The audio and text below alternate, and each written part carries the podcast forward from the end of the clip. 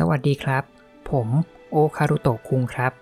ขอต้อนรับทุกคนเข้าสู่พอดแคสต์ที่จะมาเล่าเรื่องราวลี้ลับจากทั่วทุกมุมโลก แต่ก่อนที่ผมจะมาเล่าเรื่องราวนะครับ ก็ขออนุญาตกล่าวทักทาย สวัสดีสมาชิก และเพื่อนๆชาวบล็อกดิทุกคนก่อนด้วยนะครับ เพราะว่าโพสต์ก่อนหน้านี้ผมไม่ได้มาพูดคุยหรือทักทายกันมาก่อนเลย มาถึงผมก็เล่าเรื่องสตอรี่หลอนๆอย่างเดียวเลย เลยขอถือโอกาสนี้ครับ มาทักทายเพื่อให้ทุกคนได้มารู้จักกันก่อนว่าตัวของผมกับเพจที่ผมทำอยู่เนี่ยครับ เกี่ยวกับอะไร ส่วนใครที่กดติดตามเพจนี้แล้ว ผมก็ต้องขอขอบคุณทุกคนจริง ๆ เลยนะครับ ที่ให้ความสนใจกับเพจเล็ก ๆ นี้ เพจของผมครับก็ตั้งใจจะนำเสนอเรื่องราวที่เกี่ยวกับสิ่งลี้ลับ ความเชื่อตำนานต่างๆ จากทั่วทุกมุมโลก โดยผมก็ตัดสินใจว่า จะนำเสนอด้วยรูปแบบของพอดแคสต์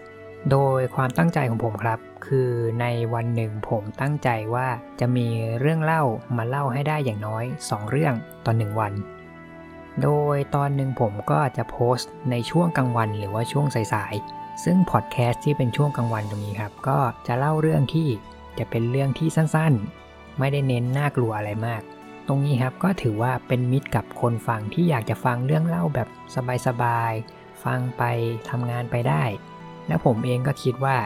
ถ้าจะมาจัดเต็มเล่าเรื่องหลอนตั้งแต่ช่วงกลางวันเลย มันก็คงดูไม่ค่อยเข้ากันเท่าไหร่ ส่วนอีกช่วงเวลาหนึ่งครับก็คือ จะเป็นช่วงเวลาสักหลัง4ี่โมงเย็นไปแล้ว เรื่องในช่วงนี้ครับก็จะเป็นเรื่องเล่าที่ค่อนข้างจริงจังมากขึ้น มีความหลอนมากขึ้น แต่ผมสัญญากับผู้ฟังทุกคนเลยครับว่าทุกพอดแคสต์ที่ผมเล่าเนี่ยครับ ผมจะไม่ใส่จัมสแกร์หรือว่าเทคนิคที่ว่าทำเสียงดังแบบปุบปับ และทำให้คนตกใจขึ้นมา ดังนั้นครับ ใครที่เป็นคนขี้ตกใจอย่างเช่นผมเนี่ยครับ ถือว่าสบายใจได้ครับ ฟังเรื่องเล่าผมวางใจกับผมได้เลยครับ ไม่มีจัมสแกร์ไม่มีตกใจแน่นอน ส่วนใครที่ฟังแล้วมีข้ออยากติชม หรืออยากแนะนำอะไร อันนี้ไม่ต้องเกรงใจนะครับ พิมพ์บอกความเห็นหรือส่งข้อความบอกมาที่ผมได้เลยครับ ผมเป็นคนที่ชอบฟังความเห็นคนอื่นอยู่แล้ว เพราะว่าเพราะผมรู้สึกว่าเพจที่ผมทำเนี่ยมันยังมีอะไรหลาย ๆ อย่างที่ผมอยากจะพัฒนามากขึ้นด้วย เอาละครับ ทักทายกันพอประมาณนี้แล้วกันครับ เพื่อไม่ให้เป็นการเสียเวลาไปมากกว่านี้ด้วย ผมก็ขอเล่าเรื่องราวที่ผมนำมาฝากกันวันนี้ครับ กับตำนานยักษ์จากดินแดนญี่ปุ่น ที่ได้รับการขนานนามว่า เป็นยักษ์ที่แข็งแกร่ง และน่ากลัวที่สุดในประวัติศาสตร์ นั่นคือ ชูเตนโดจิ ราชายักษ์แห่งภูเขาโออิยามะชูเตนโดจิ เป็นตำนานยักษ์ปีศาจที่มีเรื่องเล่ายาวนานมามากกว่าพันปี ซึ่งคาดว่าตำนานยักษ์ตนนี้น่าจะเกิดขึ้นในยุคสมัยของจักรพรรดิอิชิโจ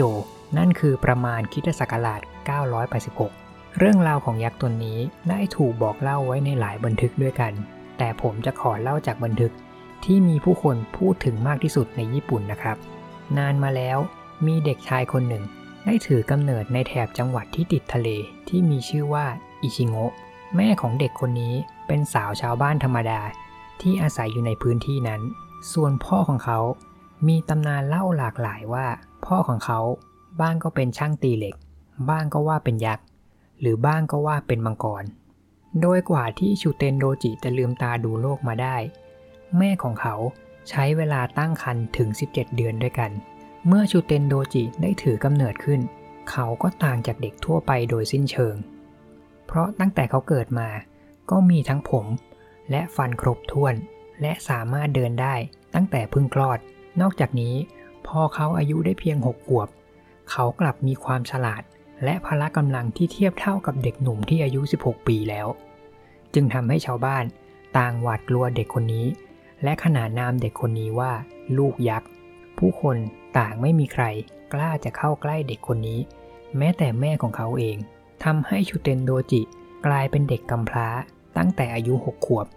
เด็กคนนี้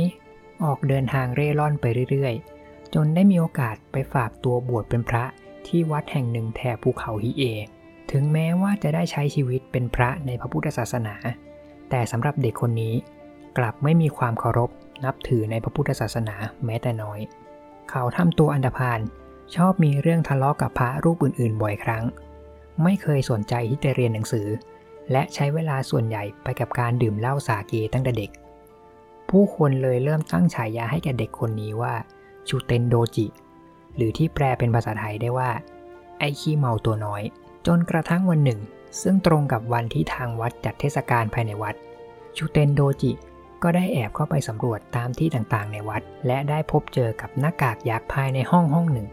ชูเตนโดจิเลยคิดแผนสุดแสบขึ้นมาได้ เขาเอาหน้ากากมาสวม แล้วออกไปเที่ยวในเทศกาลไล่หลอกคนที่มาเที่ยวงาน จนผู้คนต่างแตกตื่นไปตามๆกัน หลังจากเทศกาลจบลงและเข้าช่วงกลางดึกชูเตนโดจิจะถอดหน้ากากไปคืนที่เดิม แต่ปรากฏว่าหน้ากากที่เขาใส่อยู่ กลับมีอาถรรพ์บางอย่าง ทำให้เขาถอดหน้ากากไม่ออก แล้วหน้ากากก็เริ่มหลอมรวมเข้าไปกับหน้าของเขา ด้วยความตกใจ ชูเตนโดจิ เลยพยายามวิ่งไปขอร้องพระในวัด ให้ช่วยถอดหน้ากากออก แต่กลับกลายเป็นว่า แต่กลับกลายเป็นว่า พระในวัด ต่างไม่มีใครอยากจะเข้าไปช่วย และเยาะเย้ยซ้ำเติมว่าเขาสมควรโดนอะไรแบบนี้ ชูเตนโดจิ ทั้งโกรธและอายอย่างมาก เลยตัดสินใจวิ่งหนีออกจากวัด และหายเข้าไปในป่า ชูเตนโดจิ เริ่มอาศัยหลบอยู่ในป่า ตามเขาแต่เพียงผู้เดียว ความแค้นต่อสิ่งที่เกิดขึ้นกับเขาทำให้ชูเตนโดจิ เริ่มเกลียดมนุษย์เป็นอย่างมาก และเลือกที่จะไม่กลับไปอยู่กับมนุษย์อีกต่อไป เริ่มปล้นพ่อค้าและนักเดินทางที่ผ่านไปผ่านมาภายในป่า และเขาก็เริ่มฝึกวิชาเวทมนต์ศาสตร์มืดด้วยตัวของเขาเอง จนเวลาผ่านไปหลายปีชูเตนโดจิ ก็กลายสภาพตัวเองเป็นยักษ์โดยสมบูรณ์ ชื่อเสียงของยักษ์ชูเตนโดจิ เริ่มเลื่องลือไปตามพื้นที่ต่างๆ จนทำให้โจรหลายพื้นที่เริ่มมาขอเป็นลูกน้องกับชูเตนโดจิ กลุ่มของชูเตนโดจิเริ่มมีจำนวนเพิ่มมากขึ้น และอันตรายมากขึ้นเรื่อยๆ โจรหลายๆ คนเริ่มเรียนรู้วิชาศาสตร์มืด ตามคำสอนของชูเตนโดจิ จนทำให้โจรหลายคนกลายร่างเป็นยักษ์หรือปีศาจและเริ่มรวมกลุ่มออกปล้นฆ่าตามหมู่บ้านต่างๆ พวกมันมักจะชอบจับหญิงสาวมาเป็นคนใช้ และแยกบางส่วนเพื่อมาจับกินหรือดื่มเลือด และหลังจากนั้นชูเตนโดจิก็ตัดสินใจยึดพื้นที่บนภูเขาโออิและสร้างปราสาทบนภูเขาและประกาศว่า เขาคือราชายักษ์ และเป็นจักรพรรดิปกครองดินแดนทั้งหมด กองทัพของชูเตนโดจิ สร้างความเดือดร้อนไปทั่วทั้งประเทศญี่ปุ่น จนกระทั่งจักรพรรดิอิชิโจ ตัดสินใจส่งทหารเอกคนสำคัญเพื่อไปปราบยักษ์ตนนี้ โดยชื่อของทหารเอกคนนี้ก็คือมินาโมโตะโยริมิสึโยริมิสึได้นำกำลังพลกลุ่มเล็กๆ มุ่งหน้าเพื่อไปปราบยักษ์โดยระหว่างการเดินทาง โดยโยริมิสึและผู้ติดตาม ได้ปลอมตัวเป็นพระธุดงค์และซ่อนอาวุธและชุดเกราะไว้ที่กระเป๋าสะพายหลังของแต่ละคนเหล่าทหารได้เดินทางมาเรื่อยๆ จนมาถึงปราสาทของชูเตนโดจิ โยริมิสึได้ใช้อุบาย หลอกเหล่ายักษ์ว่า พวกเขาเป็นพระธุดง และจะมาขอค้างแรมชั่วคราวที่ปราสาท ทางชูเตนโดจิก็หลงเชื่อ